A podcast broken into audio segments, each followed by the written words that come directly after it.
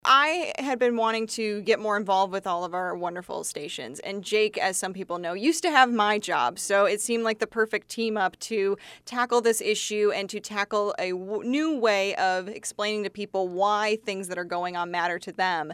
And I loved that concept because I am fairly new to politics myself. I don't come from a major political background. So when I came to Lansing, I started looking at all these different bills and going, huh, how does this matter to me? Why should I? I care about it and how do I get our listeners to care about it. And Jake and I talked about it, and hence today we're at, at MichMash.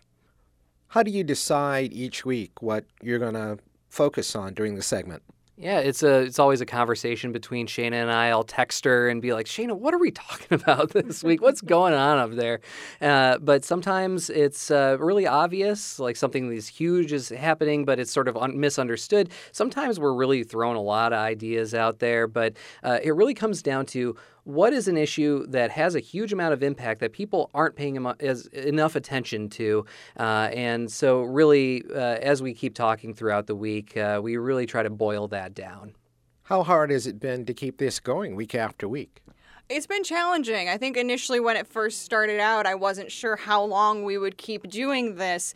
Um, and but every week, Jake would text me and be like, "Hey, what are we talking about this week?" And as we've gone through the you know week after week after month it's gotten a little bit easier to to figure out like okay this is a good MichMash issue this is a good MichMash issue what are some of the sort of signature elements you think uh, belong in this. There, there's some things that i've noticed but what is it that you think about uh, makes this what it is?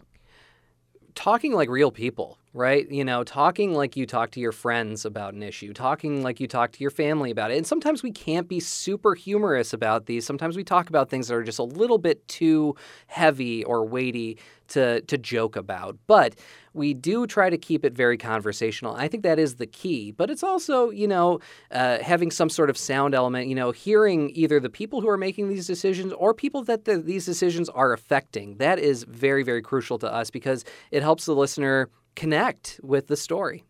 Where do you go from here? Well, we're hoping to turn this into a podcast. We are also planning to just keep doing this segment week after week, and we're kind of upping the ante a little bit. Now we have some music to introduce us and exit us, and you know we're just going to keep playing with it and really finding a good rhythm, and hope that pe- more people listen to it. Finally, how'd you come up with the name?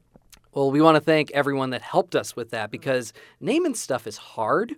Um, we had some ideas. I thought they were great, and people laughed at me. And then we decided, okay, let's just ask people on social media and over the airwaves to send us their suggestions. And that's how MichMash was conceived. It was uh, actually someone that I had known before just threw it up on our Facebook page, and we all we looked at each other. We like, that's a pretty good one.